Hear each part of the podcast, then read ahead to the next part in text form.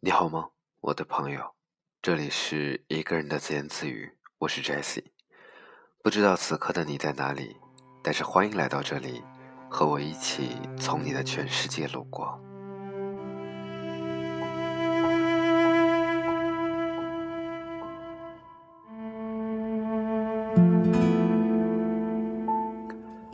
一路陪你笑着逃亡。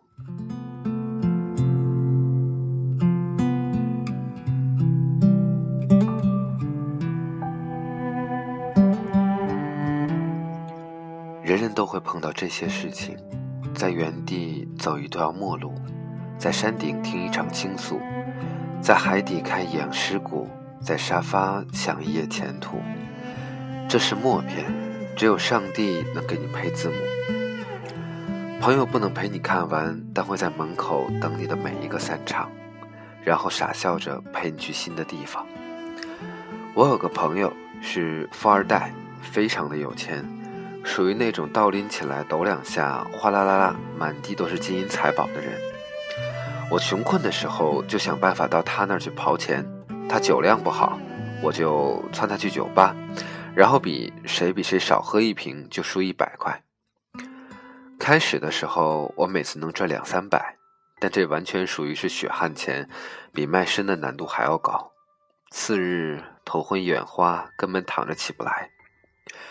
我躺在床上辗转反侧，一大早兴冲冲地冲到他公司说：“老赵，换个模式吧，我们来对对联谁对不出输一百块。”老赵差点把茶杯捏碎，愤愤地说：“你这太赤裸裸了。”当天晚上，他背着包，带着换洗衣服到我家，要住两天。我翻箱倒柜，家里只有一袋米，随便煮了口粥。他咂咂嘴说：“真香。”我灵机一动说：“老赵，换个模式吧，谁先走出家门就输一千块。”老赵心满意足地缩进沙发，表示同意。第二天，我们睡觉、看电视、喝粥。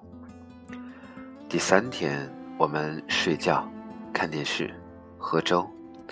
第四天，我们睡觉、看电视、喝粥。我颤抖着问：“老赵，你生意也不出去管管？”第五天，我们睡觉、看电视、喝粥。老赵眼睛血红，在门口徘徊，突然冲到我面前，疯狂咆哮：“老子是富二代，老子不要喝粥！老子家里有五六座商场、七八个工厂，老子为什么要在你这喝粥？你回答我呀！”啊！谁再让我喝粥，我咬死他！啊！我要吃肘子！啊！半夜我饿醒了，听到厨房有动静，摸索过去，发现老赵在煎东西。偌大的锅子，半锅油，里面飘着三四片火腿肠。我问哪儿来的，老赵哆嗦着说：“茶几下面找了半根儿。”我说：“分我一片。”老赵一丢锅铲，哭着说：“这应该吗？富二代得罪你了？都这种时候了，你还跟我讲火腿肠？”我呆呆地说：“交了。”第六天，我们睡觉，睡觉，睡觉。老赵挣扎着爬起来，去书房上网玩。我听见他的 QQ 滴滴的声音，赶紧关上卧室门，偷偷打开笔记本，申请了个新号码，搜了美女照片，疯狂发给他：“帅哥，交个朋友吧。”老赵，你是？寂寞的单身少妇想拥有初恋，都少妇了，有什么初恋？少妇怎么就不能有初恋呢？过了几分钟，老赵，百度百科少妇已婚的年轻女子。我说，你管那么多干嘛？我看中又不是你的钱。老赵说，你怎么知道我有钱？我废话真他妈多，喝酒去吧，叉叉酒吧。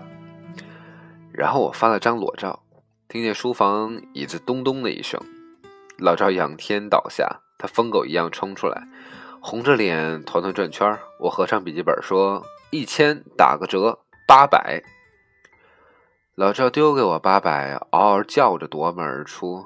过了一会儿，我走进酒吧，他果然笔直的坐在那儿。我一屁股坐下，他说：“你干嘛？”我说：“来寻找初恋。”老赵无语。我说：“少妇棒不棒？少妇有八百呢，请你喝酒。”老赵躲在阴影里，捂着脸哭成泪人。我们喝得大醉。那段时间，老赵失恋，七年的女朋友谈婚论嫁，突然说要找灵魂伴侣，问老赵要了笔钱，独自背着包去西藏。回来后，趁着老赵出差，东西搬走，留了封长长的信，写的什么我不知道。那是我跟老赵拼酒的第一天，赢了三百块钱。后来我在微博看到他女朋友和别的男人的合影，笑颜如花。那天是我跟老赵拼酒第四天，输了一百。人人都会这样，在原地走了一段陌路，在山顶听一场倾诉，在海底看一眼尸骨，在沙发想一夜前途。这是默片，只有上帝能给你配字幕。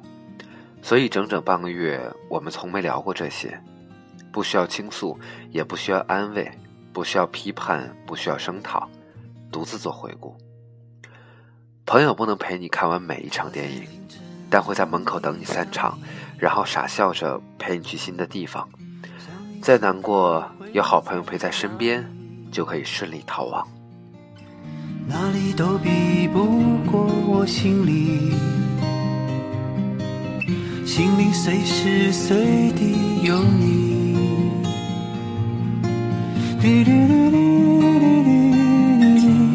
在想你，想你就会出现在我的眼里，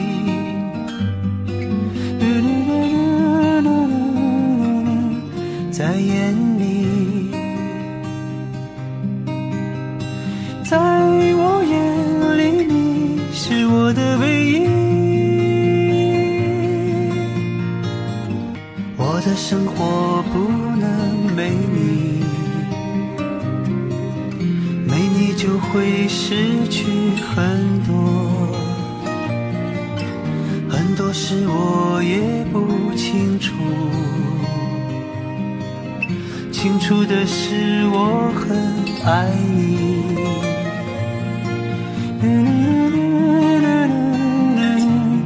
很爱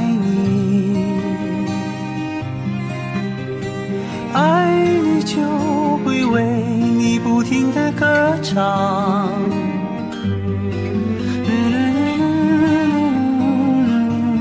在歌唱，歌唱在我生命中遇见你。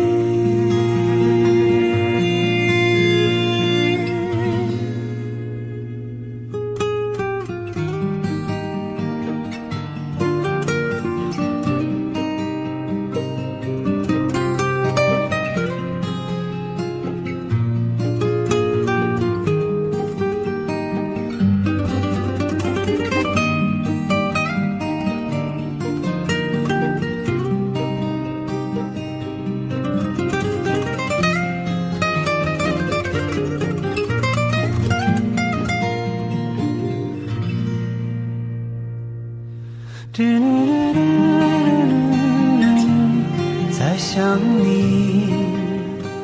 这是一篇关于朋友的文章。朋友在我们的生命里面，在我们的生活里面，都占有着非常重要的位置。当我们孤独的时候、寂寞的时候，甚至在夜里一个人独处的时候，其实除了爱人，除了家人，大概最能走进我们心里的，就是朋友吧。我的朋友很多，他们散落各地，我们会保持联系。我不知道你在哪里，亲爱的朋友。当你聆听到我这段声音的时候，我希望，如果此刻在你的脑海里面有谁，你的好朋友浮现了出来，打一个电话，发一封短信，发一个微信的语音，联系一下吧。不要让这么珍贵的感情，这么深刻的感情。从此，在你的生命里面，在你的人生里面，逐渐的褪去它鲜艳的色彩，好吗？晚安，再见。凌晨两点。